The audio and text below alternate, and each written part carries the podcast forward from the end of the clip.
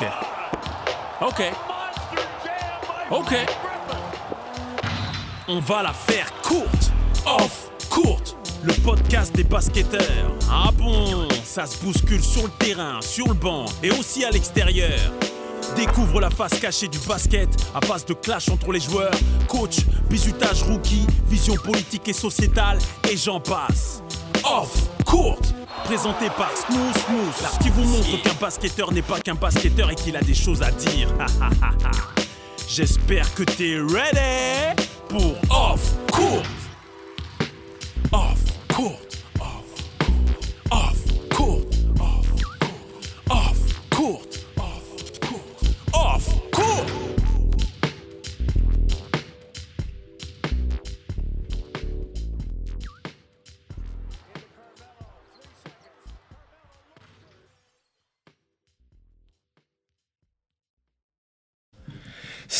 le monde, bienvenue sur Off Court, le podcast qui parle bowling.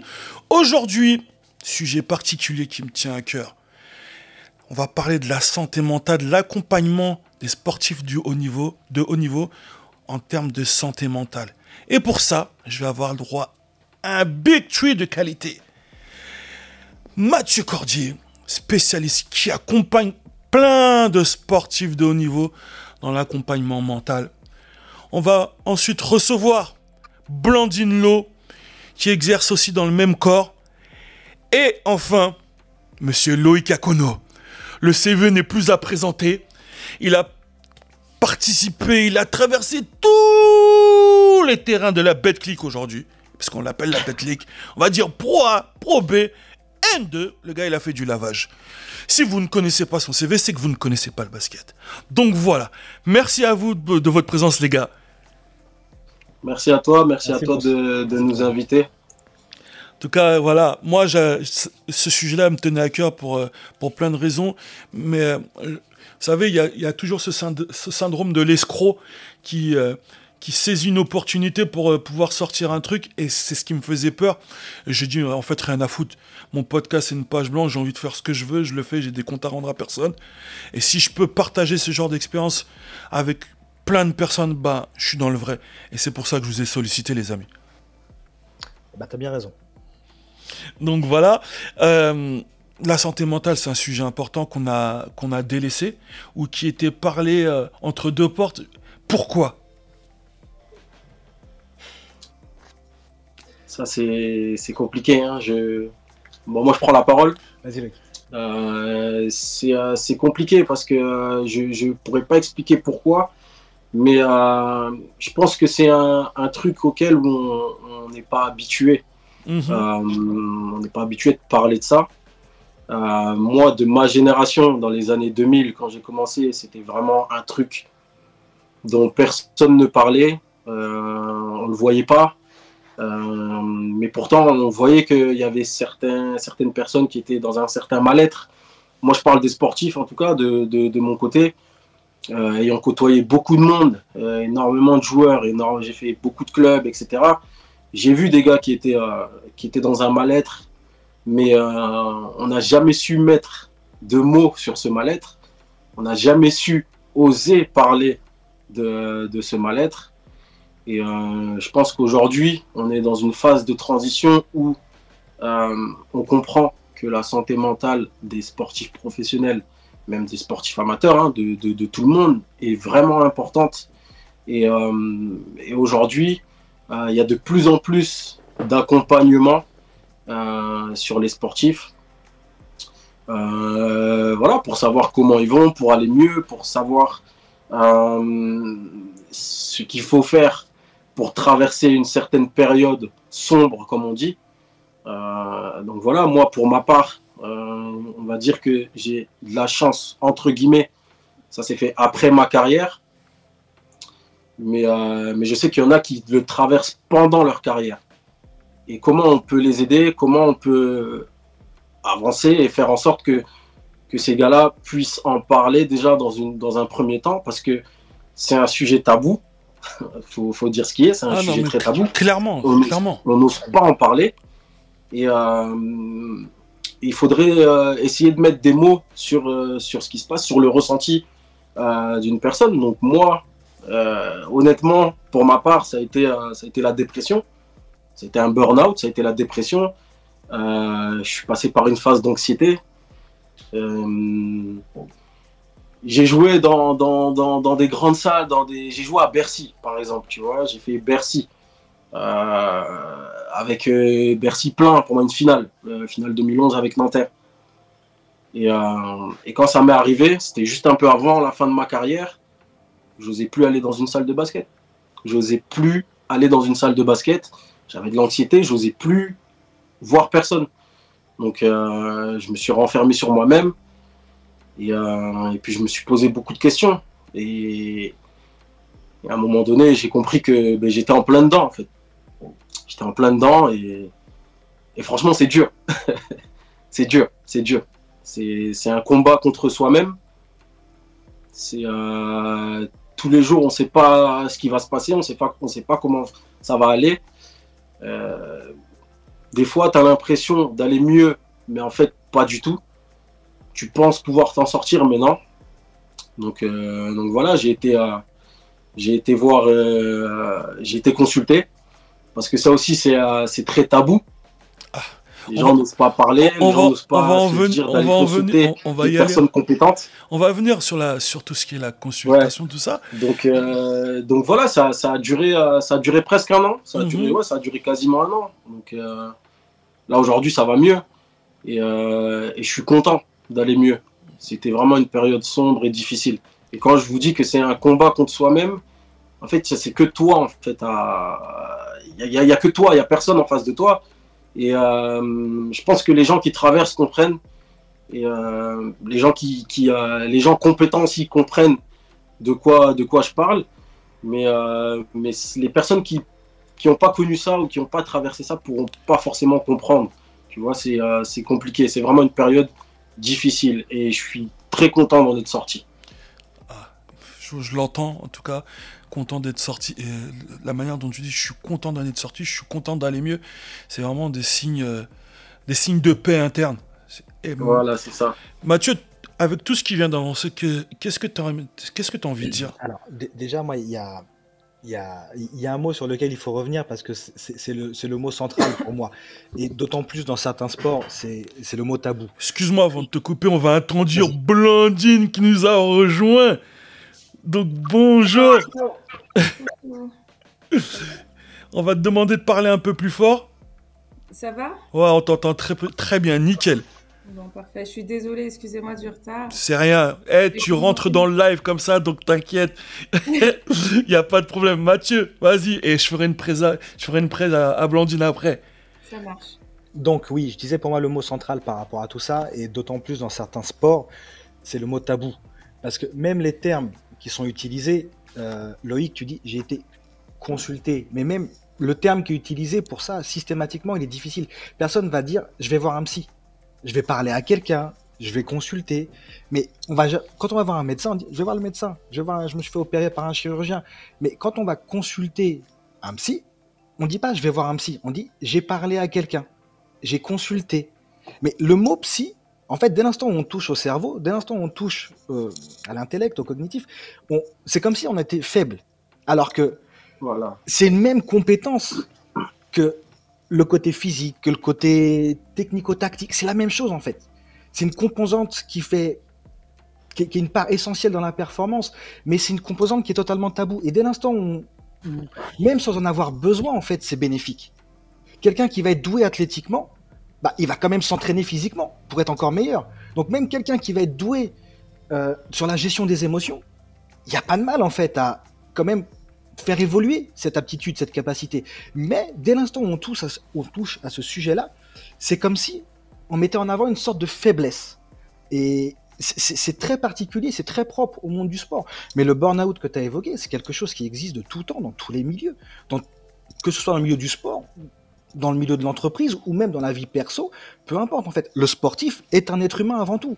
Dès l'instant où on commence à dire que le sportif n'est plus un être humain et juste un robot qu'on met sur un terrain et à qui on demande de performer, peu importe ses émotions, peu importe ce qui se passe dans sa vie, peu importe le plaisir qu'il va pouvoir continuer à éprouver en allant faire son sport, initialement sa passion, euh, dès l'instant où on s'éloigne de ça, on a perdu quelque chose, quelque chose d'essentiel en fait pour l'être humain. Si l'être humain est bon, le sportif pourra être bon.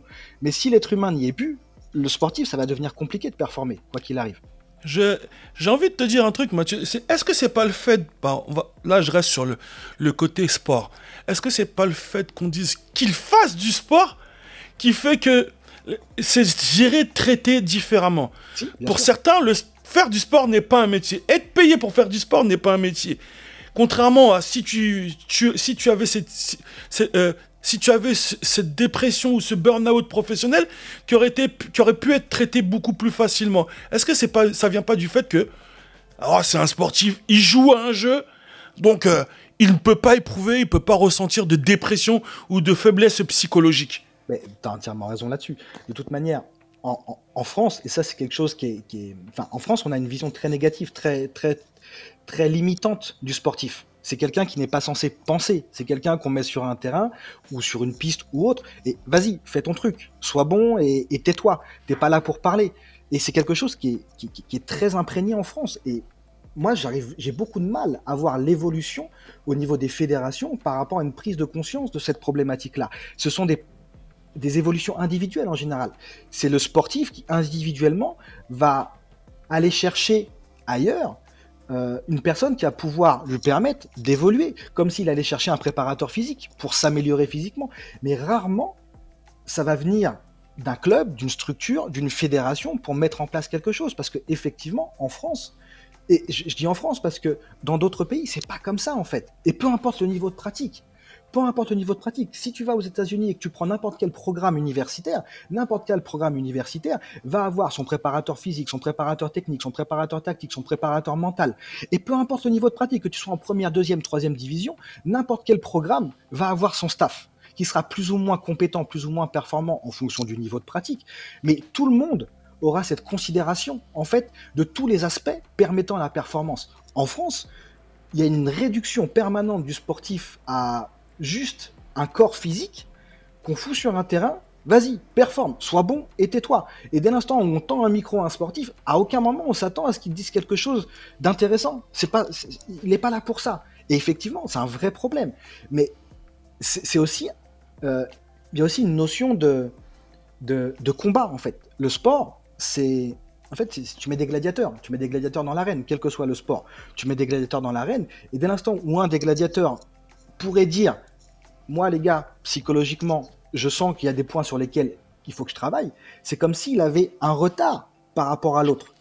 Alors que c'est uniquement valable pour la partie mentale. Pour n'importe quelle autre composante de la performance, tu peux avoir un physique moindre par rapport à ton adversaire et quand même gagner, performer. Et à aucun moment on va se dire parce que ce jour-là est moins athlétique, il n'a aucune chance. Mais dès l'instant où le sportif mettrait en avant une volonté, même sans parler d'un problème, d'un trouble ou autre, juste une volonté de s'améliorer, de progresser, on pourrait considérer que déjà, il est quasiment hors concours. Hmm. Il part de trop loin. C'est c'est quelque chose qui est très problématique. On, on- on voudrait que le sportif ne soit pas un être humain, ce soit un robot. C'est pas possible. Ça n'existe pas. Blandine, tu veux rebondir? Euh, bah, il a un peu raison dans ce qu'il dit. hein. Il a un peu raison dans.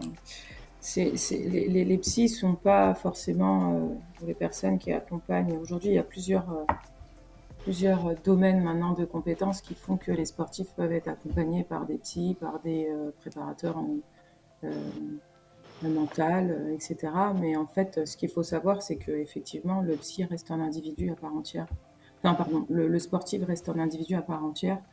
Euh, et, et donc a des composantes, a un milieu, un environnement qui lui, lui permet d'évoluer bien ou pas bien dans son champ, qui est le sport de haut niveau.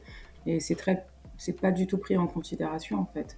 Et je rejoins Mathieu, c'est ça? Mathieu, ça. je rejoins quand euh, Mathieu dit que en France, il y a très peu de. Quand tu regardes les géos, euh, enfin les, quand tu regardes les, en 2008, il y a eu des, des, des géos. Et euh, en la délégation française, il y avait un seul psy. Tu regardes les États-Unis, il y en avait trois. Donc, euh, pour toute une délégation, hein, tous les sports confondus. Donc, euh, c'est vrai qu'en France, il y a très peu, très peu, très peu de reconnaissance vis-à-vis de cet accompagnement-là. Et je trouve ça dommage. Mais quel est le problème au fait qu'on se concentre moins sur, sur vous, spécialistes, qui pourraient accompagner des joueurs comme Loïc ou autres joueurs qui, à un moment ou à un autre, auraient pu anti prévenir en amont cette dépression Alors, moi, je vais, prendre la parole par rapport à cette question parce que c'est un obstacle que j'ai souvent, que je rencontre encore souvent maintenant, avec les structures, avec les fédérations, où il y a une sorte de peur, en fait, de peur de perdre le contrôle sur le sportif, sur l'athlète. Et grosso modo, c'est l'entraîneur qui est en général plutôt technico-tactique, qui voudrait également jouer ce rôle-là. Mais tu peux pas être celui qui décide qui va être sur le terrain ou non, qui va avoir ses grâces ou non, et en même temps demander aux joueurs de pouvoir lui livrer exactement tout ce qu'il a envie de dire. C'est impossible. Sauf que euh, il y a une peur de perdre le contrôle sur le sportif. Donc si on propose au sportif quelqu'un à qui il pourrait éventuellement parler, avec qui il pourrait échanger sur un éventuel mal-être, sur des choses qui se passent bien, sur des choses qui se passent moins bien, l'entraîneur qui veut avoir la main mise sur le groupe, sur le sportif, perd un petit peu de son emprise. Et c'est quelque chose qui est toujours mal vécu. Enfin, en tout cas, moi, de mes expériences avec les entraîneurs, avec les fédés, c'est quelque chose qui est régulièrement mal vécu c'est l'entraîneur ou la fédé veut avoir la main mise sur le sportif, sur l'athlète, et le fait de déléguer une partie en plus totalement abstraite, un peu obscure et compagnie, ça fait peur. Ça fait peur. Moi, en tout cas, c'est le, le ressenti que j'ai par rapport à ça. Loïc, toi, dans le sens inverse, est-ce que en tant que joueur, à certains moments, quand ça a été difficile, tu t'es dit, attends, je vais toquer à la porte du coach et lui faire part de mon ressenti? Non, c'est pas trop dans le, c'est pas trop dans le, dans le tempérament en fait. Voilà, je, je, m'en doutais un peu, et c'est le terme que tu as utilisé, c'est pas trop dans le tempérament. Mais pourquoi? Moi, pour ma part, ça a jamais été mon tempérament de coacher, euh, d'aller taper à la, à la, porte du coach et, euh, et, de, et de savoir euh, ce qui va, ce qui va pas, ou de lui faire part d'un certain ressenti. Pas forcément en te livrant, mais admettons sur un, sur, sur un match, il décide de te bencher. Mm. un exemple simple, hein. je veux, je veux même pas au ressenti personnel, mais sur un, exemple type, il décide de te bencher. Est-ce que, toi en tant que joueur, à un moment, parce que elles, sont là toutes les phrases, hein, des coachs qui disent si ça va pas, si vous comprenez pas, il n'y a pas de souci, vous venez me voir, vous venez avant l'entraînement. Le bureau il est ouvert. le bureau il est ouvert. Mais euh, tu vois, Mathieu il a parlé d'une histoire de contrôle. Est-ce que ça rentre pas aussi quelque part dans, dans le fait de toi en tant que joueur d'aller toquer et d'avoir des réponses? Si, mais, euh, mais je ne je, je l'ai jamais fait. Mhm. Parce que je me dis que, ok, s'il m'a benché, c'est que peut-être qu'à ce moment-là, je n'étais pas bon. Si je suis pas bon, la semaine d'entraînement après, je vais lui montrer qui je suis vraiment, tu vois. Et c'était un peu ça mon, mon tempérament. C'est qu'à mhm. chaque fois que je me suis retrouvé à, on va dire, dos au mur au niveau du basket, Ma seule issue, c'était d'aller m'entraîner deux, voire trois fois plus. Plus dur toutes les semaines, chaque semaine, pour montrer que, mec, tu as besoin de moi, en fait. Je suis là, ici, tu as besoin de moi. Mais euh, mais euh, mais il y a des joueurs qui, qui le font. Il y a des joueurs qui, qui, euh, qui vont taper à la, à la, porte du coach pour savoir pourquoi je me suis fait bencher, pourquoi je suis rentré, j'ai pas fait d'erreur, mais je suis resté sur le banc. Et, et c'est vrai que, ouais, il y a des coachs qui, qui aiment bien ce ce, contrôle-là. Et, euh, mais je sais, je, moi, je pourrais pas l'expliquer pourquoi moi je l'ai pas fait, mais, euh, mais c'était comme ça, c'était c'était dans ma, dans ma nature. Mhm. Mais on est tous différents en fait. Sur le terrain, on est tous différents. Euh, dans une équipe, on est tous différents. On a tous une sensibilité différente. Et voilà, donc moi, les seuls moments où ça allait pas et que j'ai été voir un coach, c'était pour dire que ben, mentalement ça allait pas parce que j'ai certains problèmes qui sont extérieurs au, basket. Et la première fois que ça m'est arrivé, mais je, vais, je, vais, je vais raconter un peu, un peu mon histoire. Oui, je t'en prie, je t'en prie, euh, fais donc. J'étais au centre de formation euh, à Gravelines, donc euh, je fais le centre de formation. Et, et puis malheureusement, en, 2005, moi j'ai perdu ma, ma, grande sœur. Donc c'était voilà, le lendemain des fêtes, en janvier. voilà, c'est une période très difficile. Et, euh, et j'ai dû bon, retourner euh, auprès de la famille. passer du temps auprès de la famille, mais derrière, retourner au centre et direct rentrer dans le, dans, dans, le truc en fait. Revenir dans ton quotidien. Revenir dans le quotidien sans avoir de transition, sans. Et, euh, et, puis ben en fait je suis reparti comme ça quoi, comme si de rien n'était. Donc j'ai continué à faire ce que j'avais à faire. Euh, j'ai eu de la chance, je suis, je suis, passé pro très très rapidement. Euh, c'était une sorte de, c'était mental en fait. Pour moi, j'avais pas le droit d'être faible entre guillemets. Donc il fallait que. Et, euh, et, au fur et à mesure des années, le mois de janvier, pour moi, il était catastrophique. Plus on avançait, plus il était. Le mois de janvier, pour moi, janvier-février, c'était un mois en termes de stats, en termes de, de tout, en fait. C'était catastrophique. C'était euh, c'était inconsciemment, c'était ça revenait en fait.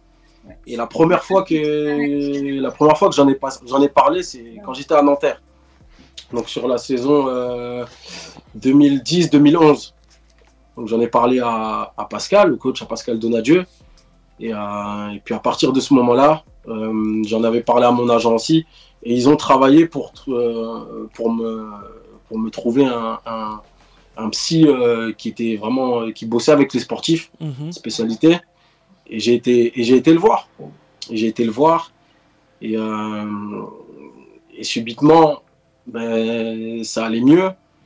Euh, je fais une série de playoffs euh, de fou.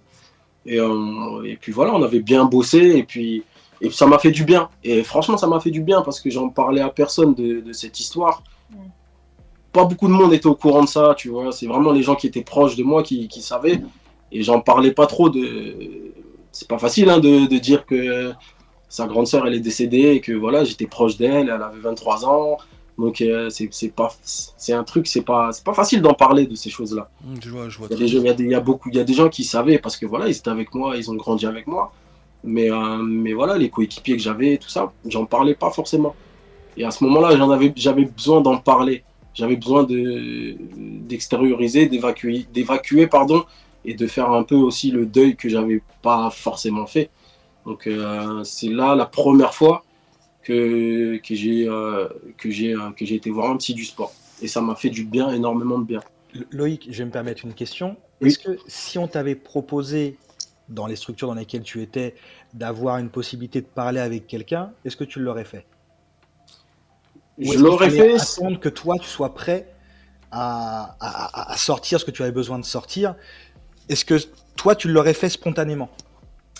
Je, euh, je, pense que je l'aurais fait mais euh, avec quelqu'un de compétent, bien sûr. Hein. Quelqu'un de compétent qui ne soit pas ton coach, qui ne soit pas, qui soit un petit peu extérieur. Je, je, l'aurais fait, je l'aurais fait, mais pas avec euh, ni avec un coach, ni avec un assistant, ni avec euh, qui que ce soit qui fasse partie de, du staff basket entre guillemets, mais avec quelqu'un extérieur et de compétent, oui, je l'aurais fait. Exactement. Et c'est là où, c'est là où pour moi justement le l'entraîneur, la structure va avoir un sentiment de perte de contrôle. Parce que c'est pas possible, je pense, en tout cas de mon point de vue, de le faire avec quelqu'un qui va faire partie du staff. Quelqu'un qui va faire partie du staff sera automatiquement du côté du coach. Hum. Entre guillemets. Et là, il faut que ce soit quelqu'un qui soit du côté de l'athlète, du sportif. Donc, il faut que l'entraîneur, le staff, accepte de déléguer et de perdre en quelque sorte. Je dis de perdre parce que eux, ils veulent avoir le contrôle total. Mais c'est d'accepter que tout ne leur appartienne pas. Et si le sportif a l'impression de pouvoir s'ouvrir auprès de quelqu'un qui ne va absolument rien raconter au staff, qui fait partie au final des satellites, mais qui ne sont pas dans l'équipe, je pense que le sportif à ce moment-là se sent en capacité de pouvoir parler et de faire sortir toutes les choses qu'il aura besoin de faire sortir. Et du coup, d'éviter d'avoir le vase qui se remplit jusqu'au jour où il déborde. Mm. Mais les, les, clubs, les structures ont peur de ça, parce que ça fait appel à des personnes extérieurs qui n'ont pas vocation à être du côté du coach, mais qui vont être du côté de l'athlète. C'est vrai. J'ai envie de poser une question, Blandine. Toi qui travailles avec pas mal de sportifs de haut niveau, euh, est-ce que tu... Moi, j'ai l'impression que cette histoire de contrôle est un danger. Je ne vais pas dire que c'est un contrôle. ça dépend qui est dans le staff. D'accord. Qui dans le staff. En fait, il faut savoir que, que dans, dans, le sport, que ce soit les coachs euh, ou, euh, ou, le staff ou le manager, eh ben, ils ont tous leur propre identité. Tu vois Donc, ils viennent avec qui ils sont. Et en fonction de qui tu es, de la perception que tu as de, de l'individu, du joueur. Euh, je ne sais pas si vous connaissez le livre de Goffman sur les institutions totalitaires où l'homme est un Ah numéro. oui, j'ai eu, des- j'ai eu des extraits Bon. parce que du coup, euh, je l'utilise dans un mémoire. Voilà, l'homme est un, est un numéro. Donc, euh, euh, il y a l'institution, et en fait, celui qui est aux commandes de l'institution, eh ben, en fonction de, sa, de son management, de la personne qu'il est, de, de- des stratégies de, de, de son management, il va mettre en place des choses ou pas. Moi, là, tout à l'heure, j'étais surprise par rapport à ce que a dit Loïc, parce que il est dans un centre de formation, donc ça veut dire que c'est encore un gamin quand il est dans un centre de formation. Il est jeune, donc euh, euh, voilà. Je crois que t'as pas fait de la pub pour Graveline, mais euh, c'était à Graveline, c'est ça? Ouais, c'est Ne un t'inquiète Graveline, pas, il est bien accueilli à Euh, Gravelines. hein. Ouais, c'est c'est mon, c'est ma, c'est la maison. Ouais. Voilà. Et donc le, le fait de pas être, de, de, de, de savoir qu'on a un gamin qui revient dans un centre, euh, qui a eu un décès, on connaît les phases, euh, on, sait qu'on réagit pas forcément tous de la même manière, et en général dans un décès, bah, euh, on s'en rend pas compte tout de suite de ce qui se passe réellement. Donc il faut un laps de temps, et ce laps de temps, il l'a trouvé quand il est parti à Nanterre, si j'ai entendu euh, euh, Pascal. Donc du coup, c'est vrai que là, tu te rends compte que entre le moment où il a, où il a été à Gravelines et le moment où il se retrouve à Nanterre, il s'est passé un laps de temps. Et pendant ce laps de temps, euh, il s'est passé pas mal de choses dans sa tête. Il s'est conditionné euh, en gardant des choses euh, pour lui qui ne l'ont même pas permis d'être dans une réalité extrême dans laquelle il était. Voilà. Donc il a, je, je pense que Loïc, si je, peut-être que je me trompe, hein, Ouais. mais, mais, mais ce, ce, ce truc-là d'être conditionné pour faire quelque chose, pour arriver à une performance ou pour, ou pour prouver que, ou pour se dire je vais faire ça pour ma sœur, euh, c'est des choses comme ça qui conditionnent les gens, alors que les gens ils le font euh, avec quelque chose où ils perdent la passion. Ils le font pour un but, ils le font plus forcément pour une passion, pour quelque chose qu'on aime, pour quelque chose qu'on, euh, quelque chose qui une, une appétence, tu sais, parce que, enfin, moi je pense que le- problème aujourd'hui, un, chez les sportifs, c'est que quand on fait un sport, ça veut dire qu'on doit avoir cette appétence-là. On ne doit pas la faire pour la famille. On ne doit pas la faire ni pour maman, ni pour maman, ni pour ses frères, ni pour prouver quelque chose. Mais on doit le faire parce qu'on veut vraiment et parce qu'on l'aime. Voilà. Et il y a des gens, quand ils vivent, des, ils sont à différents stades. euh, euh, bah, du coup, euh, un garçon qui a 15 ans, qui est bon à 15 ans dans un centre de formation, il part, enfin, il sort de son club amateur, il, joue en championnat de France, et puis il va dans un centre de formation après. Eh ben, à ce moment-là, c'est un gamin qui est en train de se façonner, qui est en train de grandir, qui est en train de se développer, qui est en train de prendre des choses, rejeter. Voilà, il, il, il est même pas dans la, réalité de, ce que c'est la vie. Il est dans la réalité du centre de formation et dans le basket. Je veux réussir dans le basket. Euh, voilà, donc il ne s'est pas aimé. Aller dans le collège euh, lambda, il sort du collège directement, il va à l'entraînement, donc il n'a pas de vie sociale. Il a une vie sociale avec les gens qui l'entourent dans le milieu du basket. Donc, si tu veux, tout est fait pour conditionner les joueurs en France, tout est fait pour les conditionner de manière à ce qu'ils se, qu'ils soient dans une stratégie où ils sont comme un peu des numéros, voilà, comme un peu des, objets. hein.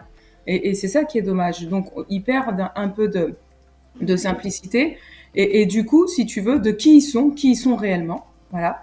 Et donc, euh, et donc tout ça fait qu'aujourd'hui, euh, pour répondre à ta question, c'est pas que les coachs, oui, les coachs veulent contrôler, mais les coachs, ils ont aussi des enjeux. Les coachs, ils veulent gagner.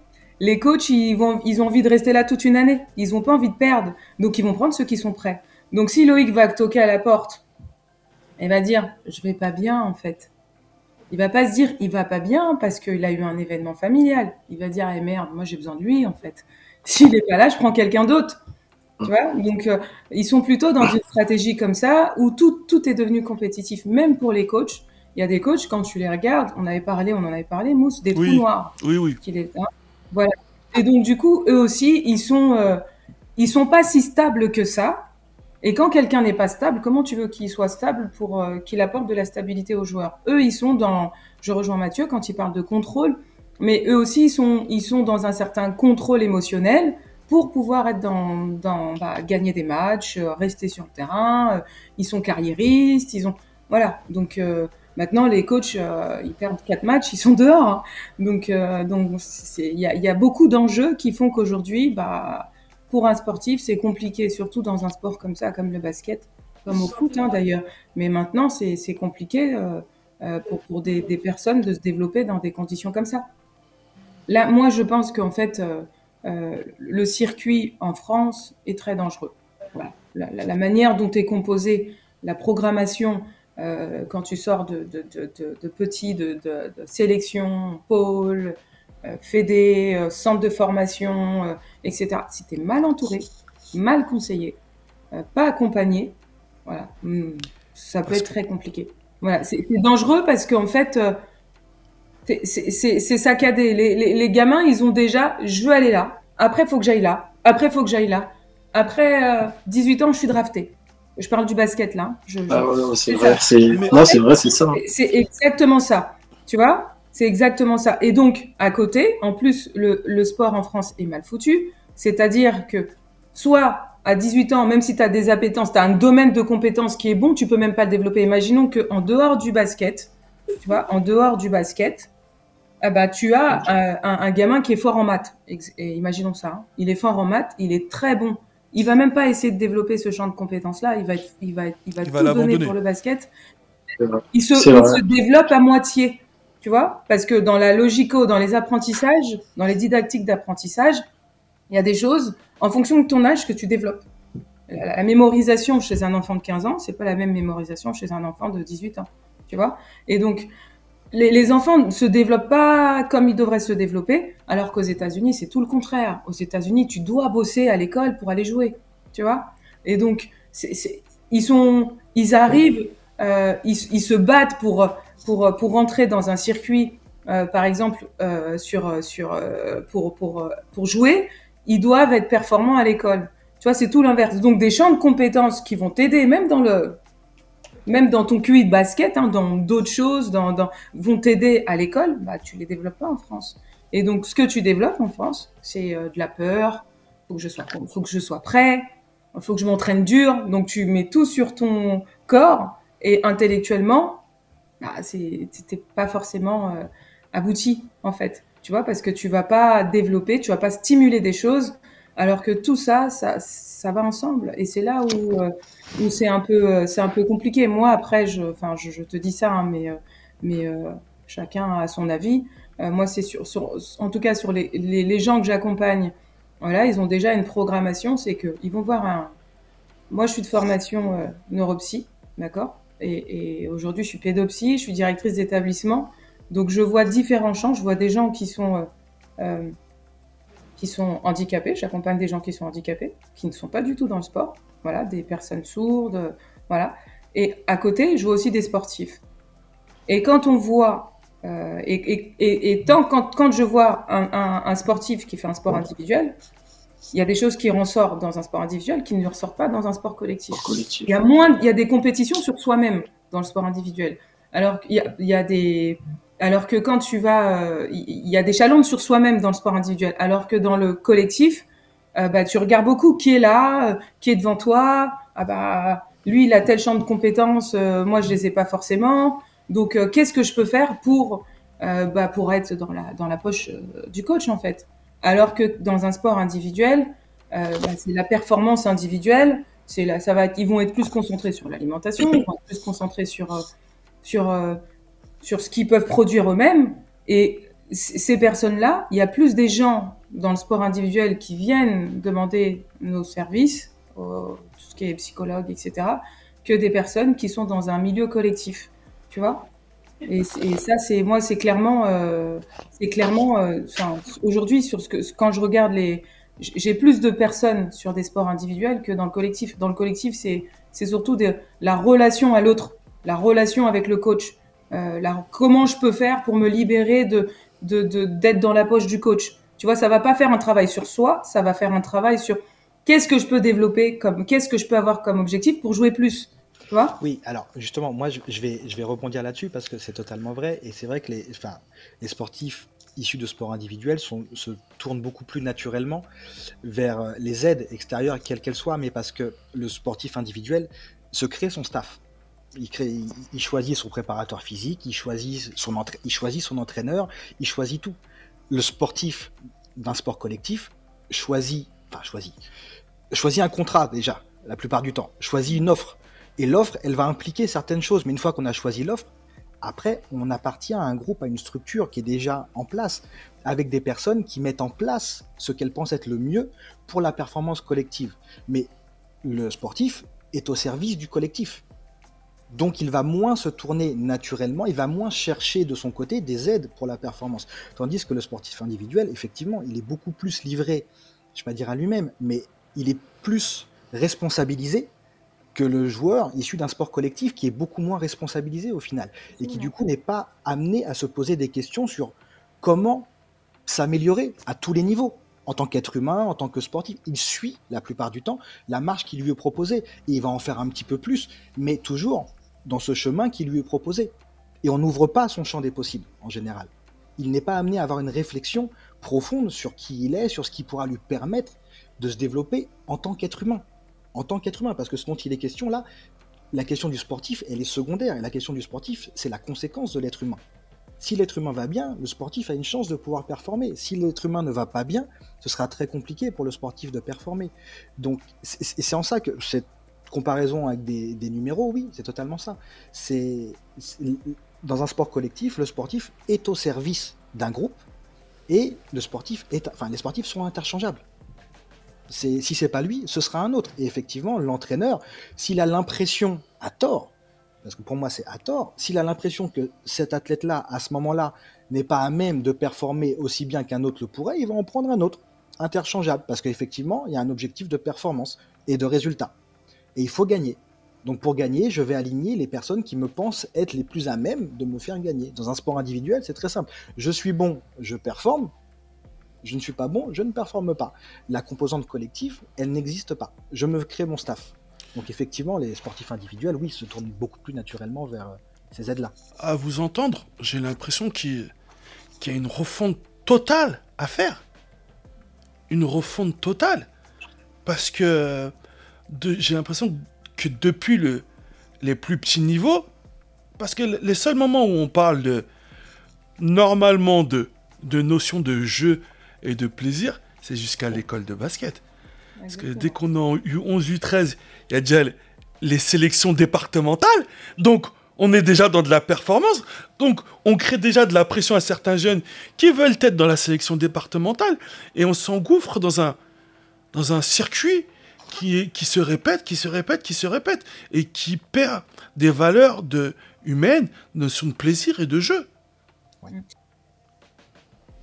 La, notion de plaisir et de jeu, elle est uniquement par rapport à à tout ce système euh, sélection départementale, etc. Aujourd'hui, cette pression, elle peut venir aussi du cadre familial, des objectifs de la famille. On n'est plus dans les projets Mbappé et consorts, c'est ça Voilà, c'est ça. Il y a des parents qui, euh, il y a des parents qui abusent. Et encore, Mbappé, je pense qu'il aimait ce. Attention, euh, je suis désolé, et j'aime pas, j'aime pas, parce que c'est moche d'associer le nom d'un gamin qui de gamin, parce que voilà, ça reste quand même un gamin vis-à-vis de moi et vis-à-vis de pas mal de personnes qui sont là. Mais lui, il a, lui, il a été entouré, il semble être, il semble être équilibré, réussir. Il a peut-être traversé cette période-là. Mais aujourd'hui, d'associer son nom à un type de projet comme ça, je trouve ça méprisant. Bah, c'est méprisant et, réducteur parce que effectivement Mbappé, ce qui fait qu'il est aussi bon, il y a plein de choses qui rentrent en ligne de compte. Mais au niveau, enfin, il a une structure effectivement autour de lui qui je pense est très stable et propice à la performance, qui va favoriser sa performance. Mais on n'est pas tous équipés de la même manière, on n'a pas tous les mêmes aptitudes il y a des personnes qui sont plus à même de gérer leurs émotions que d'autres. Enfin, mhm. Et il y a des personnes qui ont des parcours de vie qui sont complètement différents. chaque, chaque, être humain est différent. Donc, vouloir partir d'un exemple extérieur et non pas de l'être humain qu'on a en face de soi, c'est la pire connerie qu'on puisse faire. C'est clair. Désolé, Blandine, je t'ai coupé. Non, non, non, il n'y a pas de, y a pas de, y a pas de souci. Pas de problème. Mais tu peux rebondir à ce que tu voulais dire si tu n'as pas perdu le fil. J'ai perdu un peu le fil. Euh, j'ai perdu un peu le fil. Mais euh, grosso modo, en fait, euh, c'est vrai que oui, je te, on parlait des, des, du système. En fait, on ne doit pas, on doit pas se conditionner en fonction d'un système. On doit se conditionner en fonction de, ce qui on, de qui on est, et on est conditionné par rapport à l'environnement dans lequel on a été nourri. Tu mhm. vois? Toi, Mousse, t'es pas euh, forcément, t'as pas les mêmes attributs que Mathieu ou que Loïc. Euh, et, voilà. Et même ta sœur, Mousse, qui est dans ta propre famille, elle n'aura pas forcément les mêmes attributs que toi. Elle ne reçoit pas la même chose. Et je rejoins Mathieu parce qu'on ne gère pas tous les mêmes émotions. On ne reçoit pas tous. On ne gère pas tous les mêmes émotions de la même manière et on ne reçoit pas tous les mêmes choses de la même façon. Mhm. Tu vois? Loïc, lui, qui a été très résilient, qui a dit Allez, je retourne dans mon centre de formation et je vais prouver. Et puis après, il est rebondi à, Nanterre. C'est pas tout le monde qui peut réagir comme ça. Hein. C'est pas tout le monde qui a ce, cette énergie à aller chercher en soi pour, être, euh, pour continuer à être performant. C'est pas tout le monde. D'autres auront besoin d'être accompagnés. Maintenant, là où, euh, où, Mathieu a posé la question tout à l'heure à Loïc en disant est-ce que si on t'avait proposé net, tu auras accepté? Ce n'est pas de la responsabilité d'un enfant dans un centre de formation de, choisir ou pas s'il a besoin d'aide. L'enfant, il est programmé à ce moment-là pour vouloir réussir. Et moi, ce que je veux, c'est performer. Qu'est-ce que tu me parles de psy? Moi, ce que je veux. Mais par contre, si dans le cahier des charges, dès le début d'un centre de formation, il est clairement identifié, aujourd'hui, il y en a qui le font, hein, parce qu'il y a des centres de formation qui m'ont appelé, même dans le basket, euh, où il est clairement identifié qu'il y a une aide bien spécifique, voilà, que la santé mentale, c'est pas, c'est aussi comme la santé physique en fait. Être bien dans son corps, être bien dans sa tête, permet, de, permet aux, personnes qui accompagnent, aux coachs, etc., d'avoir quelqu'un qui est plus disponible euh, lors des entraînements et lors des matchs. Tu vois? Sauf qu'aujourd'hui, en France, ils ne sont pas encore tous compris ça. Ça commence, il commence à avoir un petit éveil, on le voit, hein, puisqu'on est sollicité, mais voilà, c'est pas tellement là. Moi, j'accompagne, franchement, j'accompagne des enfants qui sont au pôle. T'imagines Ouais. Je le dis. C'est ouf. Je le dis jamais, mais parce que c'est des enfants, ils ont déjà la pression, ils ont envie d'être performants. Il y en a qui me disent, mais si j'assure pas là, je vais te virer l'année prochaine. Tu vois? Les gamins, ils ont 11 ans, 12 ans. Ils sont déjà dans ça. Alors que les gamins devraient s'amuser, devraient jouer à Naruto, euh, enfin apprendre à parler chinois. Euh, enfin, tu vois, enfin, je veux dire, ils devraient être dans un truc comme ça, s'amuser. Mais c'est ce qu'on disait avec, euh, c'est ce qu'on disait avec Mathieu tout à l'heure en off, c'est que l'ordre des priorités a, a, réellement changé. Par exemple, dans un espace comme le pôle, où on doit être plus dans, de la, dans du développement, dans de la maîtrise individuelle, on les, on les, on les impute déjà dans, de la, dans du résultat, dans du développement collectif, à l'image un peu de l'INSEP. Et... Non, Mousse, c'est pas. Oui, non, c'est toutes les instances. Toutes les instances, on va dire. Non, non, c'est comment est conditionné l'enfant dans ça. Parce que celui qui, a, qui avait, avant que l'enfant il parte au pôle, il, il mhm. était dans son environnement familial. D'accord? Il y en a pour qui ça marche, ça fonctionne très bien. À partir du moment où c'est l'enfant qui veut y aller, où c'est l'enfant qui a envie, où c'est l'enfant est prêt à recevoir des, des, des, éléments mhm. qu'on va lui qu'on va lui apprendre là-bas. Si c'est son choix, d'accord. Mais si c'est une pression familiale, c'est plus compliqué. Moi, aujourd'hui là, je peux pas me, je peux pas me, je, je, je, je, je suis pas en phase de dire que c'est les gens qui travaillent dans ces instances-là. Moi, je pense que un enfant, il se compose bah, dès, son, dès sa naissance, en fait. Il est accompagné par sa famille dès sa naissance, en fait. Quand on voit une appétence, moi, si mon fils, il n'a pas... Bah, tu connais mes enfants, Mousse. Moi, mon fils, il était à deux doigts d'aller à la Juventus au foot. Il s'est blessé. Il a dit, j'arrête, je vais jouer au basket. Donc, euh, et les agents étaient devant ma porte. Je lui ai dit, maintenant, il veut plus jouer. Mais il y en a d'autres qui auraient fait parce que c'est mon quatrième. Mais en même temps, nous, en tant que parents, bah, on revisite, on regarde quelle est l'appétence de nos enfants, où nos enfants sont épanouis. Le plus important, c'est aussi de sensibiliser les familles. C'est faut pas mettre tout sur les instances. Je pense qu'il y a les familles, d'accord? Voilà. Et il y a aussi les instances dans lesquelles ils doivent être en échange avec la famille. Mais il faut d'abord regarder le besoin primaire de l'enfant, le besoin singulier de l'enfant. Qu'est-ce que l'enfant a besoin, lui? Est-ce que c'est une appétence? Est-ce qu'il fait ça pour, euh, pour les calmer un peu, les enfants? Parce qu'aujourd'hui, on va aller au pôle, on va aller à l'IMSEP, on va être drafté. Après, on va aller jouer. Euh, euh, c'est vrai, c'est vrai. Non, mais c'est vrai, c'est vrai, c'est que ça aujourd'hui. En plus, ah, il y a Unit, hein. tu sais, il y a la D-League en. Il faut qu'on. Et puis, on va poster ça. Ils sortent, ils sont même plus centralisés sur l'école. Ils sortent, ils arrivent. Mon match, maman. Tiens, tiens, regarde ce que tu as fait. Et ils parlent plus d'école, hein. Il parle plus de ça. Il parle plus de faut aller aux anniversaires. Faut aller aux anniversaires. Il faut que les enfants qui sont même dans des sélections aillent aux anniversaires. Faut que les enfants, on apprenne à dire, vous avez le droit d'avoir des sentiments amoureux. En fait, ça se passe comment à l'école? Les, enfants doivent être épanouis. Et tu verras, on- on parle de Victor. Victor, on a tous connu Victor petit. Moi, il a joué avec mon fils, Kezia. On a tous connu Victor petit. Mais il faut voir comment ses parents l'ont protégé. Pourquoi il est comme ça, il est conditionné comme ça? C'est parce que le cercle familial a été stable. Tu vois? Le cercle familial a su gérer aussi. faut se dire ce qu'il en est. C'est des parents qui ont été stables, qui ont regardé d'abord le besoin de l'enfant. Comment l'enfant est épanoui. Mhm. Tu vois ce que je veux dire? C'est pas que faut pas Attention, incriminer pas, toutes les structures. incriminer Les- ou quoi que ce soit. Non, non, non, non. Non, moi je dis parce que généralement c'est ce qu'ils se font. Oh là-bas, là. Non, déjà, règle tes histoires là avec ton enfant. Enfin, toi, conditionne ton enfant de manière à ce que qu'il exprime ce qu'il a envie de, de faire réellement. Hein? Faut, faut, parce que, parce que faut, faut savoir qu'aujourd'hui, on vit dans des temps difficiles et que les familles d'aujourd'hui, eh ben, elles, elles ont aussi besoin d'avoir un confort, de se dire, Eh, hein, je galère aujourd'hui, mon fils, il va être, euh, il va être, euh, il va être footballeur professionnel. J'ai un petit au foot qui a failli se suicider, Waouh, waouh, Il y a waouh, 14 ans. waouh, waouh. Truc de ouf. qui a failli se suicider, qui a 14 ans. Voilà. Et donc là, il, il sait plus quoi faire parce que il sait plus comment, euh, il- son, son corps est euh, complètement tétanisé. euh, Enfin, il, il ne reçoit plus d'informations. Voilà, parce qu'il était trop centralisé sur la performance en disant, mais ma mère, elle est, ma mère, euh, euh, je vais aider ma mère, quoi. Donc il est même plus dans la passion, tu vois. Il est même plus dans la passion. C'est vrai. Aujourd'hui, c'est difficile. C'est- difficile parce qu'on vit dans, dans, un monde où c'est où compliqué, où où maintenant tout devient cher et que les familles, euh, ben ils investissent beaucoup. Regarde les coachings, les coachings, les préparateurs mentaux, il y en a beaucoup. Euh, des coachings individuels, il y en a une tonne. On veut que nos enfants, ils avancent plus vite, qu'ils s'entraînent plus vite, qu'ils aillent moins jouer euh, chez la voisin et le voisine, machin. Euh, ok, je suis d'accord que les écrans c'est réducteur.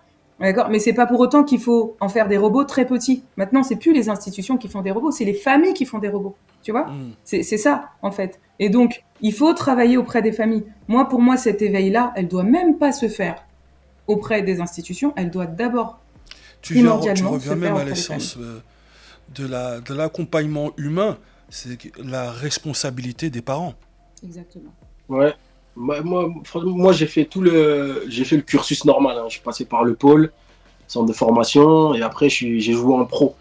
Et euh, dès le pôle, moi, je voyais, hein, j'en ai vu hein, des parents qui étaient là tout le temps, tout, à tous les matchs, tous les trucs, et qui mettaient une forme de pression à leurs enfants. Et, euh, et puis tu voyais euh, les mecs qui étaient sur le terrain, ils savaient plus jouer, ils savaient plus quoi faire, ils ils étaient pas, ils étaient pas épanouis parce qu'ils avaient la pression.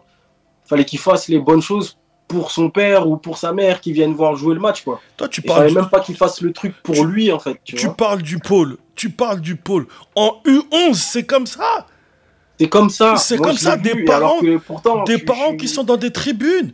Le des qui coach, sont dans les tribunes et qui sont là et qui sont et Le- ça et ça, et ça, depuis la nuit des temps c'est comme ça. le coach essaye d'envoyer un message à son joueur. Le gamin ne regarde plus le coach, il lève la Il tête regarde dans, le parent. dans les tribunes pour prendre l'information auprès du, pa- du papa ou de la maman. C'est du n'importe quoi. C'est n'importe quoi. C'est n'importe quoi. Je nuance. Il y a plusieurs types de parents. Oui, attention, on rentre pas Mais dans non, la généralité des parents. Nous, Mais nous- mais, euh, moi, je mais sais genre, moi j- j'en ai vu beaucoup Loïc, qui étaient t'es papa aujourd'hui? comment? T'es papa? Ouais, je suis papa ouais. J'ai un petit garçon, il a 7 ans. Voilà, t'as un petit garçon qui a 7 ans. Mousse, Ouais. il est papa aussi. Mousse a joué au basket. Mathieu, t'es papa? Je suis papa. Un petit bonhomme qui a 3 ans. Mathieu, excuse-moi, j'allais venir vers toi. aussi. Mais toi qui as joué, toi qui as joué. Moi, j'ai joué aussi. hein. J'ai joué, en- j'ai joué aussi en professionnel. Oui, j'ai oublié de dire qu'elle a été joueuse aussi. Et donc, et, et donc le- nous, nous, enfin, il y a deux types de papas. Il y a ce, toi qui es conscient de, de ça, d'accord? Euh, En plus, les infrastructures d'avant, c'est pas les infrastructures d'aujourd'hui. Hein. nous, avant, euh, Mousse, euh, nous, avant, on jouait dehors. On arrivait, on n'avait pas, euh, il n'y avait pas les écrans. On pouvait, nous, on arrivait dès qu'on sortait euh, d'un match, le, le samedi, le dimanche, on allait dans le quartier et on jouait. euh, on jouait au basket dans, dans la rue. Jusqu'à pas d'air. Jusqu'à pas d'heure. Jusqu'à dès qu'il n'y a plus de lumière là. Dès que les lampadaires là, ils sont cassés. Exactement. Avec Amara, euh, euh, c'est ce qu'on faisait, etc. Là, maintenant, aujourd'hui, on se retrouve dans, dans, dans, des, dans des choses où les familles, les familles, il y a plusieurs types de familles. Il y a des familles comme toi qui sont sportives de niveau. Mais en fait, on sait qu'à travers le sport, on travaille autre chose. On sait que le sport, ça nous permet aujourd'hui, moi quand j'amène mes enfants au sport, j'en ai quatre hein, enfants, les quatre font du sport. Quand j'amène mes enfants au sport, je les accompagne, je suis là, je montre que je suis là. Même quand c'est, j'en ai un, quand il joue au basket, c'est nul, hein, je veux lui dire, c'est bien.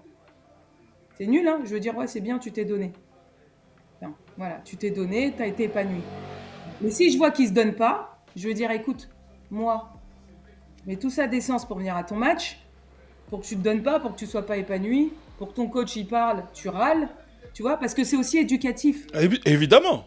Tu vois Donc on cherche quelque chose d'autre. Donc il y a des parents qui réagissent, il y a tout type de parents. Il y a des parents qui viennent et qui ont déjà fait un projet pour leur, leur enfant. Allez, moi, mon fils, il va aller en NBA, il va devenir pro, machin. Attention, il y a des parents qui râlent, il y a des parents qui râlent, comme toi, je suis sûre que comme tu connais le basket, ça va te rendre fou quand tu vas voir ton fils aller à côté gauche et en fait tirer avec la main droite. Ça va te rendre fou. Tu vas arriver dans la voiture, le bureau, le bureau de tous les parents. T'es parti, t'es parti, t'as fait un lay-up à. T'étais côté gauche, t'as fait un lay-up avec ta main droite. Tu vois? Mais sans lui mettre de pression, parce que tu vas être dans l'échange, tu vas être dans ta passion. Mais tu conditionnes pas ton fils en disant tant que mon fils il est heureux, ça me va. Mais il y a des parents qui ont déjà fait un programme, un agenda. Tel jour ça, tel jour ça. Tu peux pas manger ça. Non, tu peux pas manger. Oui, il faut bien, faut éduquer nos enfants dans la, dans la nutrition. Mais non, ça, tu peux pas manger en fait. Là, tu bois pas de boisson sucrée, même à l'anniversaire de ton copain, parce que tu vas finir en NBA. Non, faut arrêter quoi. C'est ouf parce que comme, moi, en fait, j'ai connu, enfin, j'ai connu, moi, j'ai pas connu ça personnellement. On va dire que c'est mon grand frère. Euh, j'ai trois grands frères. Il y a un de mes grands frères qui m'a vraiment accompagné euh, dans la découverte. Parce que moi, je jouais, euh, avant, avant d'aller au pôle, je jouais au quartier. Je jouais au quartier. Tout ce qui était pôle, centre de formation, euh, basket, basket pro en France, etc. À l'époque, on avait les cassettes, les cassettes, les cassettes vidéo, magnétoscope. Il n'y avait que des cassettes des highlights de, la NBA, de l'époque, Charles Barkley, tout ça. Donc moi, je ne savais pas que le basket professionnel en France existait.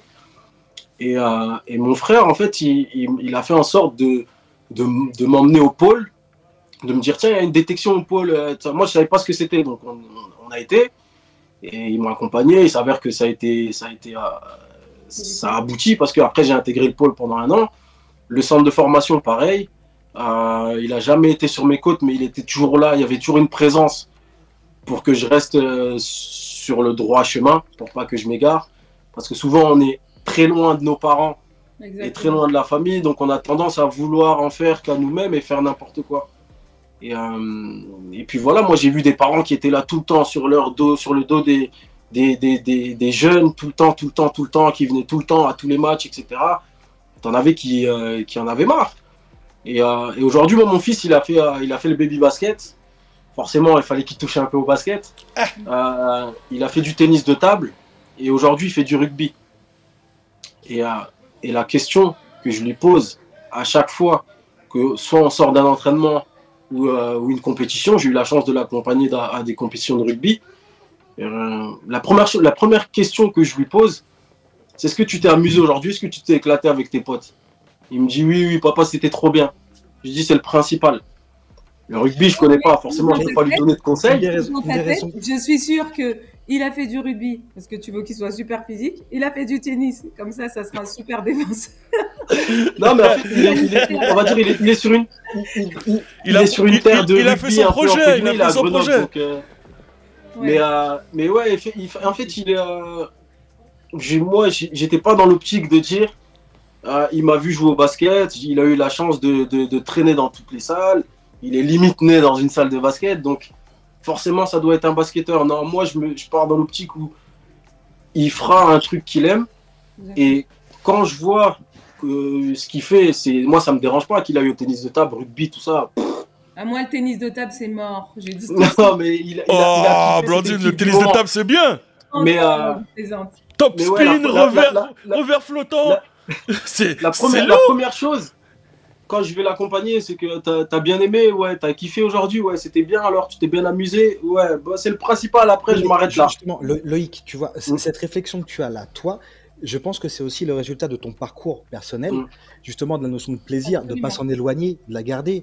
Et je pense que c'est aussi une réflexion que beaucoup de parents ayant une carrière euh, au haut niveau vont avoir par rapport à leurs enfants, parce que celui qui a une carrière dans le haut niveau sait à quel point la notion de plaisir, elle est, Mm. elle- est importante. Elle est importante à la fois humainement et même pour la performance. Donc, comme tu as ce recul-là et que tu as eu cette expérience-là, pour toi, le plus important aujourd'hui, c'est que ton gamin, il soit heureux dans ce qu'il fait. Parce que tu Mhm. sais que s'il est heureux, bah, ça laissera la porte ouverte à tout ce qu'il voudra. Et si Mhm. demain, il a envie de mener une histoire euh, vers le haut niveau dans quelque sport que ce soit, bah, tu l'accompagneras avec tes Ouais. connaissances, avec ton savoir, et toujours avec cette bienveillance par rapport à la notion de plaisir. Mais parce que tu es passé par là, toi aussi. Mais le parent qui n'est pas passé par là, qui lui pense juste que c'est celui qui va en faire le plus, qui va aller le plus loin, bah, c'est toute la problématique du truc. Vrai. Je suis entièrement d'accord avec toi, Mathieu. Vraiment. J'ai une dernière question à vous poser. Euh, j'allais la, la, la sectoriser, mais je vais la généraliser. Est-ce qu'aujourd'hui, est-ce qu'aujourd'hui, la, globalité des personnes a du mal à consulter, C'est-à-dire, à aller voir un professionnel pour, expri- pour exprimer son mal-être, euh, pour, pour exprimer euh, son mal-être, s- son ressenti, euh, mettre des mots sur les mots.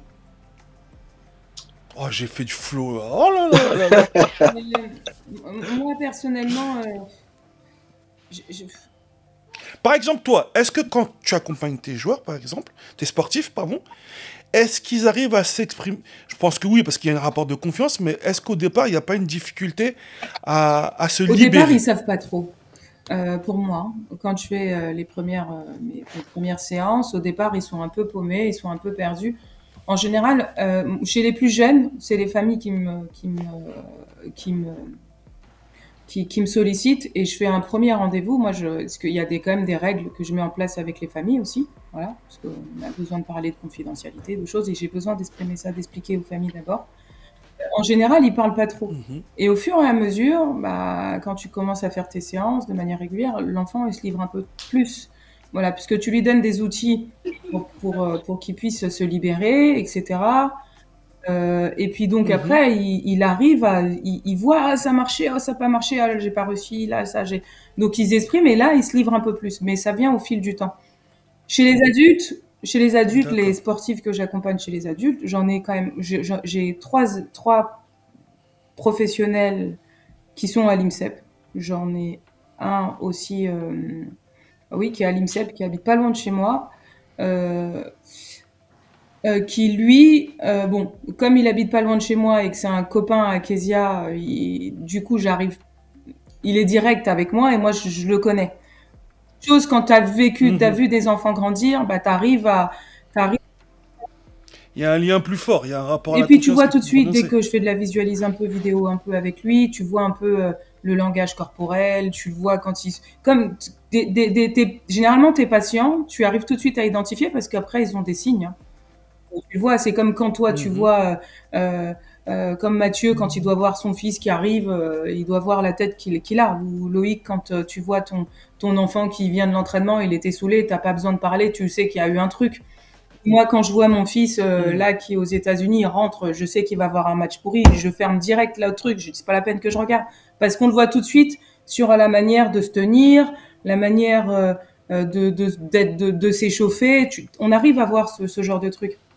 Et dans le sport individuel aussi, sur la manière dont il s'échauffe, euh, euh, les regards qu'il fait, euh, comment il a mis ses écouteurs, est-ce qu'il est attentif, est-ce qu'il regarde là. Enfin, tu vois, il y a plein de petits signes évocateurs comme ça dans lesquels on arrive. Moi, j'arrive personnellement à pouvoir identifier. Et quand quelqu'un ouvre la porte, bah là, d'ailleurs, je vais devoir vous laisser parce que j'ai, on m'attend, mais j'ai une séance depuis 15h30. Ok.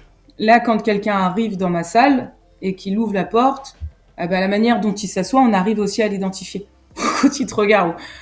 Je, voilà, je sais pas si c'est pareil pour toi, Mathieu, Mais euh, voilà, donc euh, c'est des choses qui sont plutôt évocateurs. Et parfois, même quand des clients m'appellent pas et que j'ai regardé euh, une compétition ou un match, bah, c'est moi qui les appelle en leur disant mais qu'est-ce qui va pas?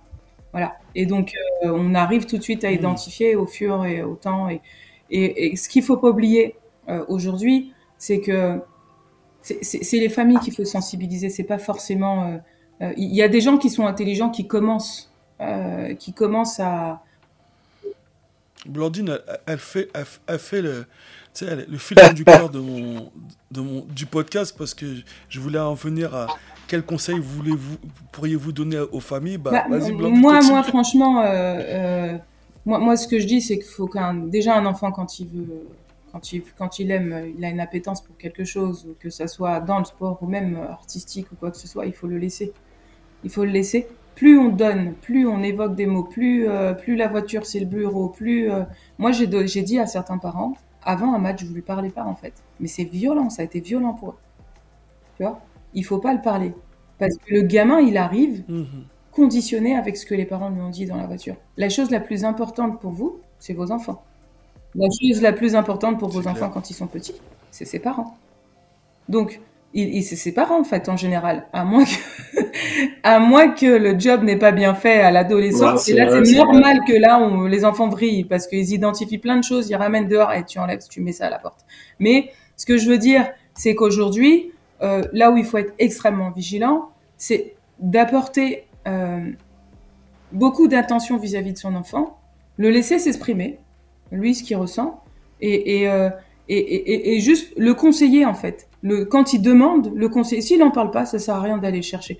Par contre, quand on a une expertise, faut lui dire écoute, moi j'ai vu ça, hein, mais je te le dis comme ça, euh, j'ai vu ça, mais autour d'un repas, euh, et puis après tu passes à autre chose. Mais d'arriver de lui dire, mais là t'étais pourri à ton match, qu'est-ce que t'as fait? En plus il y avait tel recruteur, il y avait le gars du pôle, il y avait un tel, il y avait le président de la République. C'est des choses à pas faire. C'est des choses à surtout pas faire. Demain, t'as match et on va te regarder. Pas faire du tout. Il arrive, Ouais. amuse-toi, quoi. Amuse-toi. Mm. Euh, vraiment, je, finis juste pour ça. Je n'ai jamais, Ah, mon fils, il vient du foot, mon dernier. Donc j'en ai eu quatre. Donc le premier, on fait beaucoup d'erreurs. Le deuxième, général, on en fait encore un peu. Le troisième, on s'est ajusté. Et le troisième, on est vraiment, euh, on a pris vraiment du recul. D'accord? Et moi, je vois que parmi mes quatre enfants, le plus épanoui et qui se prend pas la tête, mais qui s'en fout, c'est mon dernier. Tu vois? Parce que au fur et à mesure, ça s'apprend d'être parent. Donc c'est pas évident de dire à, un premier fils, à un, père de famille qui euh, qui veut que son fils y réussisse, c'est pas évident de dire à à, à ce à ce, à ce papa euh, calmez-vous. Il va pas comprendre. Il va pas comprendre. Tu vois? Il, faut l'accompagner en fait. Il faut euh, voilà. Moi, je ne regarde moi mes enfants, je enfin et même les, les gens que j'accompagne, je leur dis tout le temps ils se font engueuler par le coach, bah c'est très bien. Dans la vie, ils vont être confrontés à différentes personnes. En classe, ils vont être confrontés à différentes personnes. Quand ils vont changer de classe, un jour, ils vont avoir un prof de maths avec qui ça va aller. Un autre jour, ils vont pas aller avec la prof de maths avec qui ça va aller. Moi, je parle souvent de train. On est dans un train, on est un passager. Et dans notre parcours de train, nous, on va au terminus. Et au terminus, entre, le, entre là où on l'a pris à la naissance et au terminus, bah, quand on décède, il y a plein de stations. Et dans cette station, il y a des gens qui, des, gens qui remontent et il y a des gens qui descendent. Il y a des gens qui vont continuer. En général, c'est bah, ta femme, c'est voilà, et c'est tes parents et qui un jour vont descendre. Et dans ce truc-là, il faut identifier, il faut que toi, tu ta ligne de conduite où tu continues toujours dans ce que tu aimes dans ton train. Tu veux aller, ton train, il veut aller à New York, bah vas-y, va à New York. Mais en sachant qu'il y aura des embûches, il y aura des échecs, il y aura, il y a des gens qui vont rentrer, qui vont toxiques, qui sont toxiques, qui vont devoir ressortir qui vont sortir de ce train-là, ou à un moment donné, toi, tu vas sortir de ce train-là pour reprendre un autre train qui va aller à New York. Enfin, voilà. Et donc, je donne toujours cette image, même à mes propres enfants, je dis, écoute, ton train, il est là, lui, il est rentré, toi, tu me dis que ton prof de maths, tu me racontes ton charabia, mais moi, je m'en fous de ton charabia parce que ton, toi, ce que, ton, demain, ton prof de maths sera toujours prof de maths. Par contre, toi, t'avances. Mm. Par contre, toi, tu peux redoubler, ou toi, tu peux passer, ou toi. Donc, tu dois faire avec les gens avec qui tu composes. Tu vois? Souvent, on dit que c'est les enfants, que c'est les enfants qui doivent, euh, c'est les gens qui doivent s'adapter à nos enfants. Non, apprenons à nos enfants à s'adapter à leur environnement, et ça ira mieux, je pense. Parce que quoi qu'il en coûte, on ne peut pas aujourd'hui changer tout le monde. Si la personne ne veut pas changer. Moi, je ne peux pas me dire, il y a des coachs que j'accompagne, Mousse, tu le sais. Je ne peux pas leur demander. c'est dur à quelqu'un qui a, qui a. Parfois, moi, j'ai des coachs, ils ont 53 ans.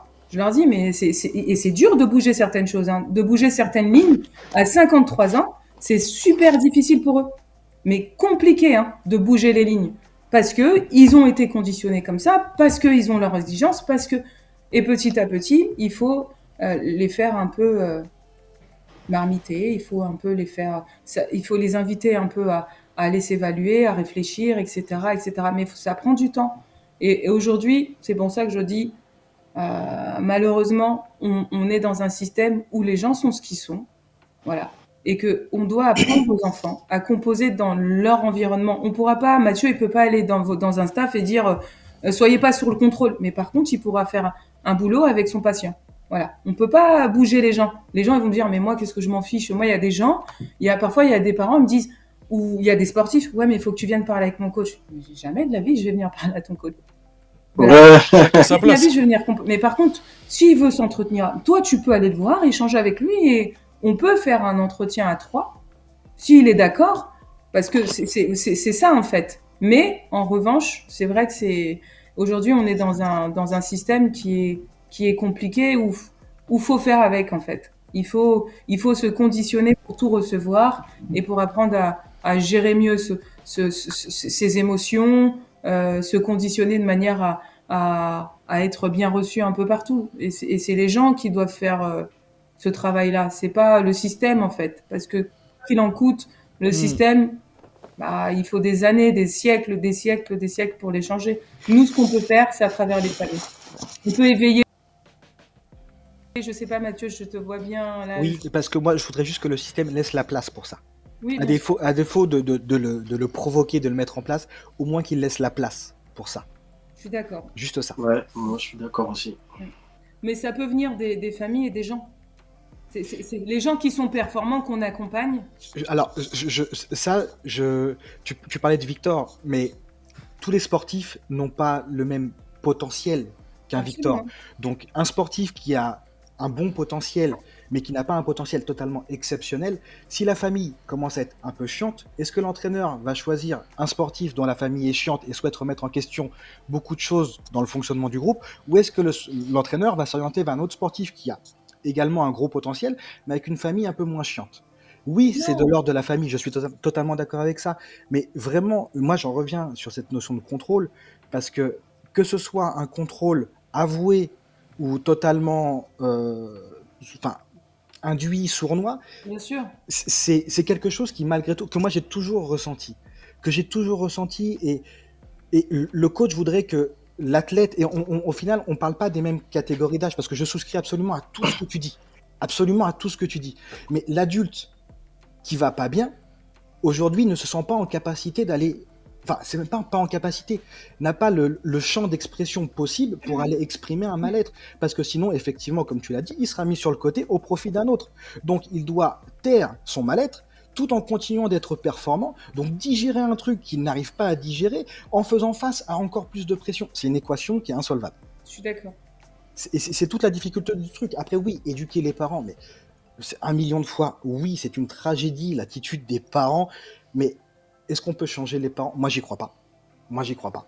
Je, on peut les accompagner. Je pense que si, on peut les accompagner. On, peut, on, peut, on peut les accompagner, on peut les accompagner. Après, je suis entièrement d'accord avec toi, Mathieu, pour, euh, pour, ce, pour tout ce que tu dis au niveau de, du contrôle.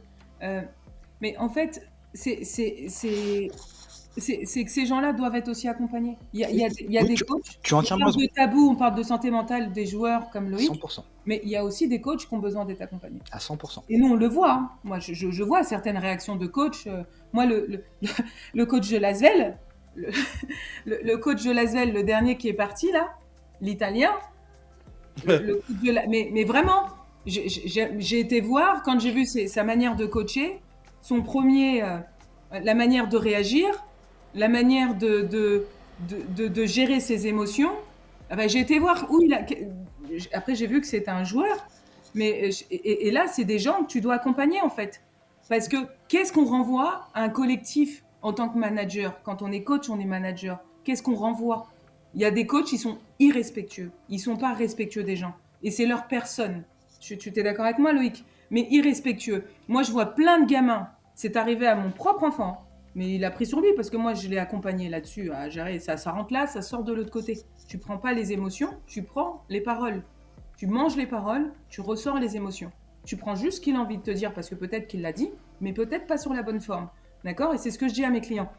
Il y a, des, il y a des coachs, ils arrivent dans un collectif, ils plombent des gamins. Ils sont dans un pouvoir. C'est-à-dire qu'aujourd'hui, les coachs professionnels se sentent Dieu les pères. Tu vois Ils se sentent comme ça. Tu es d'accord avec moi, Mathieu, là-dessus? Ah. là. Je crois qu'ils sont tous d'accord, là, au vu des têtes. Non, non, mais moi, je, suis complètement d'accord. Ils sont dans une hauteur où ils se disent... Euh, mais en fait, ils se rendent pas compte que l'impact qu'ils ont vis-à-vis des gens. Ils se rendent pas compte. Mais eux, à un moment donné, ça va s'arrêter. Ils vont aller s'asseoir. Ce sera plus personne, en fait. Donc, tu vois, mais les choses qui renvoient euh, euh, à des joueurs, ça peut être extrêmement, extrêmement violent. Et moi, je me retrouve à. moi, je suis soignante, hein. Je suis soignante. Donc, je me retrouve avec des gens qui vont pas bien, qui ont envie de se suicider, qui ont honte, qui se sont fait quitter par leur femme, qui se, qui, qui voilà, que, que qui se sentent plus considérés, qui euh, ne vont plus dans des terrains de foot, ne vont plus dans des terrains de rugby, qui sont dégoûtés de la vie, qui voilà, qui repartent vivre chez leur, chez leur maman tellement euh, ils se sont fait, ils se sont trouvés une mauvaise femme et elle était là pour le bling bling et maintenant il y a a plus personne. Enfin, tu vois, euh, tout ça, il y a des coachs, il y a les enfants qui viennent, il y a des coachs qui sont papas, il y a des enfants qui viennent, qui regardent leurs parents et le coach lui parle mal. Tu vois, ils sont irrespectueux, les coachs. Ça, c'est ouf.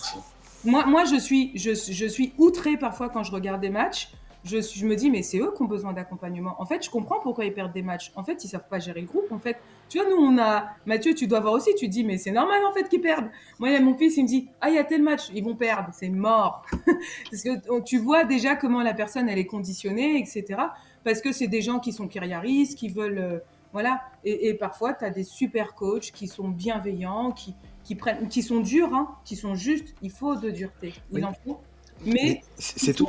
Mais qui sont humains, qui sont humains, qui, qui, essayent de savoir comment le son joueur, l'homme qui est en face de lui, comment il va en fait, pas son joueur, comment tu vas, non, l'homme, comment tu vas. Merci Loïc. Et, et ça, ça c'est ça c'est vraiment trop important.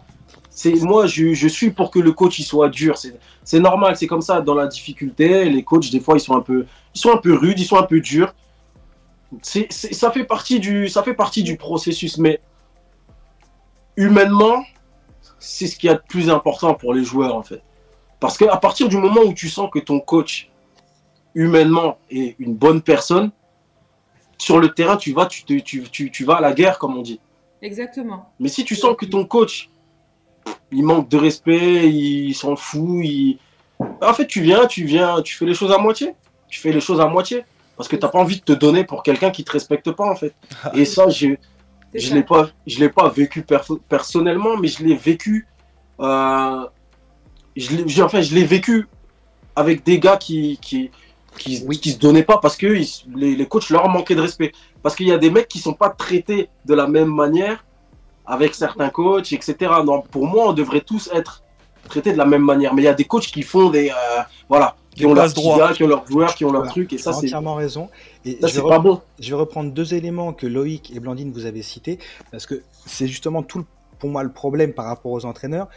Euh, Blandine, tu disais que si un entraîneur perd quatre matchs consécutifs, il est plus là. C'est vrai. Euh, Loïc, tu disais, si tu avais été benché par ton coach, quelle serait ton attitude? Aller toquer à sa porte, la question que te posait Mousse, ou alors toi tu disais non, moi le lendemain je vais lui prouver que aujourd'hui un coach qui arrive son objectif, c'est de gagner, parce qu'il sait qu'il n'a pas le temps de mettre en place des choses. Et le problème, c'est que quand tu dois apprendre à connaître les joueurs, apprendre à connaître l'être humain, créer une cohésion de groupe, ça prend plus de temps. Donc la victoire, elle n'est pas forcément demain, elle sera peut-être là après-demain et beaucoup plus durable. Mais si tu dois gagner demain, le mec qui va arriver, qui va être dur, qui va te bencher, toi, ton attitude, ta première attitude, ce sera OK, je vais lui montrer qu'il a tort. Et pour lui montrer qu'il a tort, tu vas te dépasser dans un premier temps. Et c'est mm. dans un second temps où justement tu auras une attitude différente. Mais dans un premier temps, tu seras dans le combat, dans, dans, la démonstration de ce que tu es capable de faire. Ce qui va permettre d'avoir cet électrochoc dont on parle tout le temps, et de Mm. faire que tu auras la victoire dans un premier temps.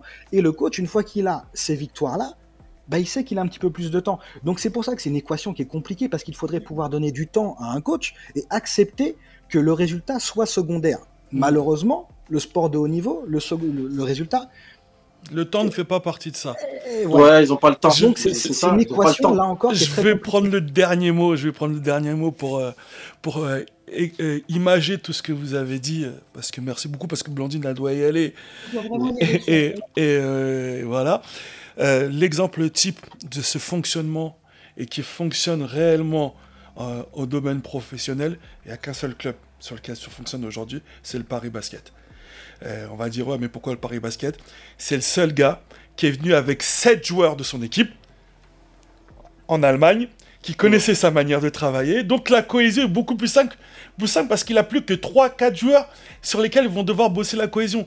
Tu as 3-4 joueurs qui vont voir comment les 7 fonctionnent. Ils sont obligés de, de suivre ce mode-là. Sinon, salut. Ouais. Mousse, je vais rebondir sur ce que tu dis. Ils sont épanouis. Ils sont épanouis. Et oui. Ouais, et, ça se se, voit. et ça se voit. Ouais, ça se voit. Ils jouent. À se l'échauffement, ils jouent entre eux. Ils font des, des passes euh, qui ne. Voilà, pour. Ils sont dans une cohésion totale. Mhm. Et Ça donc, se voit, euh, ça je se suis voit. entièrement d'accord avec toi. Le, Il y, a des, si- il y a des signes qui trompent pas. Même avant de rentrer sur le terrain, je vois des fois des vidéos où les gars ils se sautent dessus, ils font des checks, ils font des cris dans le couloir, tout ça. C'est des choses que j'ai vécues et ça, c'est. C'est, ça, ça, c'est des choses qui, qui trompent pas. Après, moi, j'ai envie juste de rajouter pour terminer. Vas-y, vas-y. à- tu auras à le mot de la fin. à moins que Mathieu veut le mot de la fin aussi. Ah, Non, je- moi là. je termine, après je laisse Mathieu, mais à ce que tu as dit tout à l'heure, tu vois, par rapport à, libérer la voix, à, faire en sorte que les gens aillent euh, consulter, bon ce Mhm. mot-là, aillent voir des psys ou d'autres professionnels Ouais. euh, de santé. Euh, en fait, comme, comme on disait tout à l'heure, il faut que ce soit maintenant dans le, dans le système qu'on a, il faut que ce soit introduit dès le plus jeune âge. Tout de suite. Quand on arrive au centre, on nous dit, vous avez le kiné, quand vous avez mal, vous allez voir le kiné. Vous avez le doc, quand vous allez pas bien, vous nous appelez, on appelle le doc, etc., etc. Mais maintenant, il faudrait introduire. Les gars, si vous avez un problème, que ce soit extérieur, basket ou dans le basket, dans le staff, on a un, un psy, euh, une personne compétente. Si vous avez besoin, n'hésitez pas. N'hésitez pas. Moi, c'est ce que j'aurais voulu qu'on. C'est ce que j'aurais voulu euh, après coup, tu vois, quand j'y repense, c'est ce que j'aurais voulu. Quand je suis rentré au centre, après avoir. euh, après l'enterrement, je suis rentré au centre directement. J'aurais voulu que- qu'on m'accompagne, quelqu'un m'accompagne. Mais je, je- maintenant, j'aimerais bien aussi que ça se fasse pour la nouvelle génération. Mhm.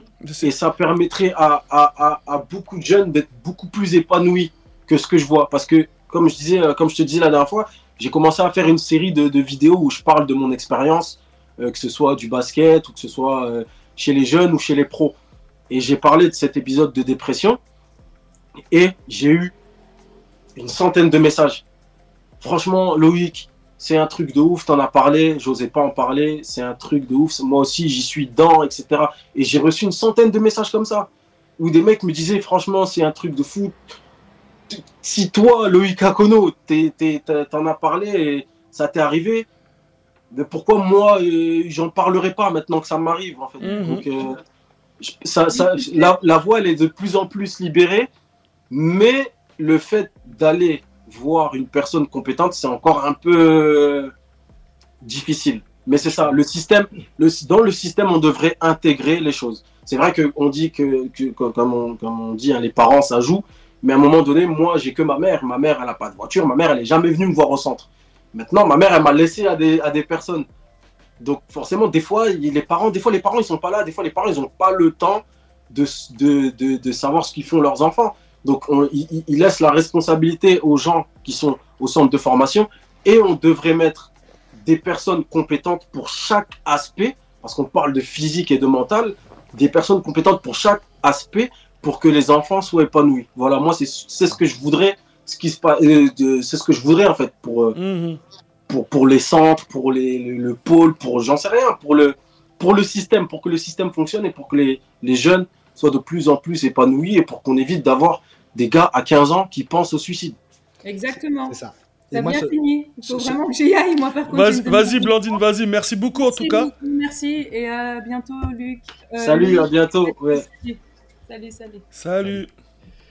Et du coup, moi, je, vais rebondir sur ce que disait euh, Loïc, parce que c'est totalement ça. C'est que, enfin, dans, dans l'enfance, tu fais en fonction de ce qu'on te montre, de ce, qu'on de, ce que tu connais. Combien d'adultes se disent Putain, si j'avais su, moi j'aurais fait ci dans la vie, j'aurais fait ça mhm. dans la vie, mais je savais pas que ça existait quand j'étais mhm. petit. Donc, si dans ta cellule familiale, si dans ton entourage, le fait d'aller parler n'existe pas. La parole, la parole. Tu vas pas le faire de toi-même.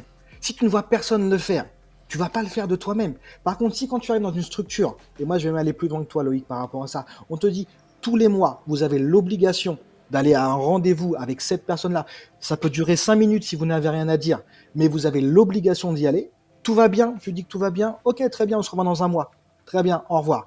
Par contre, le fait d'aller voir quelqu'un, de s'asseoir, d'appeler ou ce que tu veux, tu t'assois, tu te poses entre quatre murs. Il n'y a personne de ton club qui est là pour t'écouter, qui est là pour intervenir, et qu'on te dit, vas-y, tu as quelque chose à dire, parle. Et mhm. ben, progressivement, la personne elle va se rendre compte que Putain, parler, ça fait du bien. En Elle va profiter de l'espace. Ça fait, ça fait du bien. C'est ça, ça libère. Ça fait du bien, ça libère. C'est. Et bien sûr. C'est incroyable. la, Force de, la force de parler, de, de, de, comme on dit, de vider son sac, c'est une force incroyable. Les gens pensent que c'est une faiblesse, mais, c'est une force incroyable de le faire. Complètement. Et ça, pour moi, il faut, faut, faut, faut, pas imposer à la personne de parler parce que tu peux pas obliger quelqu'un à parler. La parole, est, la parole est libre. C'est ça. Mais il faut lui, dire, faut lui dire, là tu peux. Et tu as obligation de te confronter, quoi qu'il arrive, à ce moment où tu peux parler. Ça dure 5 minutes, ça dure 5 minutes. Merci, au revoir, tout va bien, très bien, on se revoit dans un mois. Mais s'il y a un souci, il y a le cadre pour pouvoir commencer à creuser et justement anticiper sur quelque chose qui pourrait prendre beaucoup plus d'ampleur et être beaucoup plus conséquent. Monsieur, j'ai envie de vous dire un truc à vous deux là, à vous trois. Vous êtes vraiment chiant parce que vous avez un peu spoilé mon prochain podcast qui est la place de la famille dans l'accompagnement sportif. Vous, l'avez spoilé, vous êtes chiant, mais je vous adore quand même. Mais bon voilà, les auditeurs sauront que le prochain sujet euh, sociétal sera la place de la famille dans l'accompagnement sportif. On va prendre plusieurs axes et j'espère pouvoir les exploiter. Par contre, comme toute bonne chose, ça a une fin. Et euh, je sais qu'avec vous, on aurait pu parler pendant trois heures. on aurait pu parler pendant trois heures. Il y avait plein de sujets qu'on aurait pu aborder. la ah, culture, la culture et le côté psychologique. Mais c'est des choses qu'on. C'est plein de choses et qu'on va pouvoir aborder aussi dans le temps. En tout cas, merci en tout cas de votre réactivité, de votre partage d'expérience et de vos connaissances parce que j'espère que ça pourra faire écho à tous ceux qui écouteront ce podcast-là. Je le souhaite vraiment de tout mon cœur parce que c'est vraiment pas. Si je veux pas c'est un légué ici. Je veux, je veux pouvoir léguer ce genre de format audio à des personnes qui peuvent se sentir impactées et concernées par ce genre de situation.